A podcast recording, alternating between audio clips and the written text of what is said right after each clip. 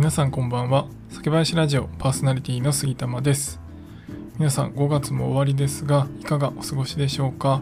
まあ、もうすぐですね。今年も半年終わるというところで、まあ、あっという間に過ぎてきたわけですが、まあ、外もですねだんだん暑くなってきて夏になってきました。以前ですねちょっとお話ししたんですが今ワインの勉強も実はしています。まあ、ワインエキスパートという、えー、資格の勉強を一応してるんですが、まあ、してると言っても全然進んでおりません。はい。ということで、えー、そろそろ勉強に加速していかないといけないんですが、まあ、その中でですねテイスティングの講座があります。で、えー、そこで出てくる香りでですね実はあの日本酒でも使う香りっていうのが出てきたりします。ということで、えー、今回は日本酒のフルーティーな香りがするという時によく入っている成分について、えー、ご紹介したいなと思います。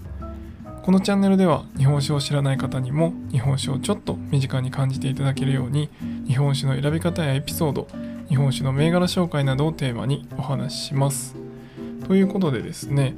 ワインのテイスティングですねまだまだ全然慣れなくて、えー、まあやっぱり日本酒の中でも白ワインに近いとよく表現される方もいらっしゃるんですが、まあ、あの日本酒と白ワインって結構なんか似た部分香りとかですね。そういった部分で似た要素があるので、まあ、僕も割とこうワインのテイスティングする時白と赤と両方しないといけないんですけど、まあ、白はなんとなくこうあの雰囲気分かってきたなっていう感覚はあるんですけどやっぱりその日本酒に全然ないですね。あの熟成感だったりですね。まあその樽で熟成するとかあのあと渋みですよね。タンニンって呼ばれるところの渋みっていうのはやっぱり日本酒のお米では出ない部分なので、えー、そこがやっぱりちょっとテイスティングしてて慣れないし、えー、それによるこう味わいの違いとかって、えー、どうやって見分ければいいのかなと苦戦しているところではあります。はい、ということで、えー、今回の本題ですが香り成分についてちょっとご紹介したいと思います。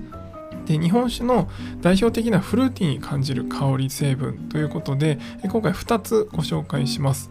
で1つ目1つ目がカプロン酸エチルですね。えー、カプエチとか言って、えー、略されることがあるんですけどカプロン酸エチルが入ってるとどちらかというとリンゴのような香りになります。ちょっと爽やかな感じですよね、えー、まあリンゴのこう酸味というかそういったものが入ったようなそういう香りの日本酒に感じることが多いです。まああのそういうこのね成分覚えなくてもいいんですけど、まあ、よくそういう風に、えー、カプ系の香りとかいう風にこう SNS とかで表現されてる方もいるので、えー、そういう風に聞くとまあリンゴっぽい香りとかそういったちょっと爽やかな系統のフルーティーさの香りなのかなっていうのを感じていただければと思います。で2つ目2つ目が酢酸イソアミルですね。酢イソって呼ばれたりしますが、えー、こちらに関してはバナナですね。バナナの香りがするようなちょっと、まあ、甘くて重たい香りですね。まあジューシーさもあるけど、まあ、あのフルーティーな感じですね。そういった香りの時にこの酢酸イソアミル系の香りですねっていう風に表現されることがあります、まあ、この2つですね今回ご紹介したかったんですが、えー、この香りっていうのは何に由来してるかっていうと酵母に由来します。えー、基本日本酒の香りこういったフルーティーで華やかな香りっていうのは酵母が発酵中に、えー、アルコールと二酸化炭素にこう糖分をね分解していって日本酒でできていくんですがその中でこの香り成分ですね。こういったものも出されます。でこういうのをこういっぱい出す作り方が吟醸作りと言われる作り方になります。なので、まあ、こういったフルーティーなこう華やかな香りが出てくると、えー、吟醸系の日本酒。なんで純米吟醸吟醸大純米大吟醸大吟醸っていう風に、まあ、吟醸ってつけれると。いうのが、まあ、こういった香りの特徴になります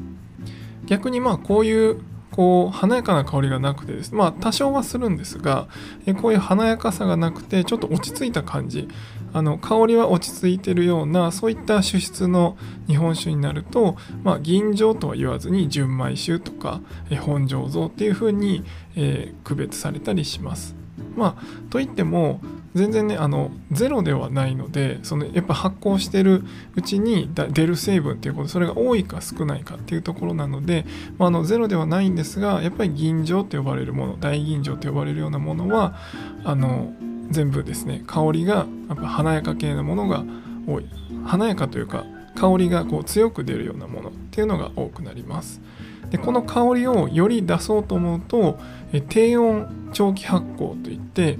低温の状態でもろみですね。お米と酵母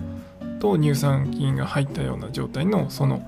えお酒にする発酵タンクですね。あの中に入ってるものをこうすごい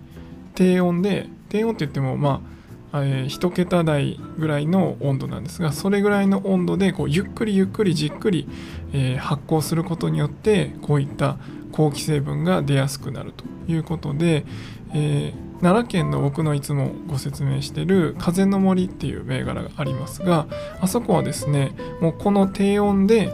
発酵するっていう技術をもうずっとやられていて本当にあのジューシーで華やかな香りが出る日本酒がベースだし、まあ、生酒で出してくるっていうところでフレッシュで華やかな風の森っていうのが出てくるんですが、えー、32日間で発酵が終わるように、えー、その間いろいろ調整されて作っています。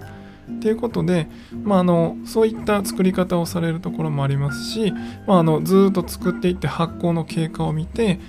であここが一番、え、狙ってた主質だっていうところで、え、絞りに入るっていうところもあります。え奈良県同じく奈良県の三室杉なんかは、え毎日こう発酵の後半になってくると、えテイスティング、まあ、官能試験ですねをしていってあ今日絞るってなったら急にバーッとこう絞る準備をして一気に絞るというふうなこともされているそうです。まあ、この辺は酒蔵さんによって違うんですが、まあ、そういったことで、えー、低温長期発酵してきて、えー、出てきた香りっていうのがこのバナナ香だったり、えー、リンゴっぽい香りだったり、まあ、あとはあのマスカットみたいな香りとか、まあ、そういった香りもありますが、まあ、基本的にはこの2つがですねよく言われる香り成分になります。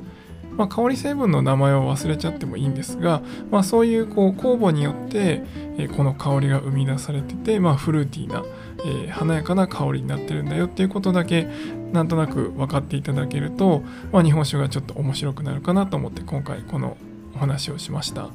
ちなみにですねあのそのバナナみたいなそういう低温長期発酵みたいなことをした感じのその発酵由来の香りですねは、えー、白ワインにもそういった表現がバナナの香りとか、えー、発酵由来の香りっていうのがあったりするので、まあ、それはなんか共通してお酒共通して、えー、酵母とかを使ってるとそういう香りが出るんだなっていうのがなんか面白いところだったので、えそれについてもちょっとお話ししました。ということで、え今回は香り成分についてお話ししました。以上にしたいと思います。酒ピースお酒のご縁で人がつながり平和な日常に楽しみを。お相手は酒林ラジオパーソナリティ杉玉がお送りしました。また次回の配信でお会いしましょう。良い夜をお過ごしください。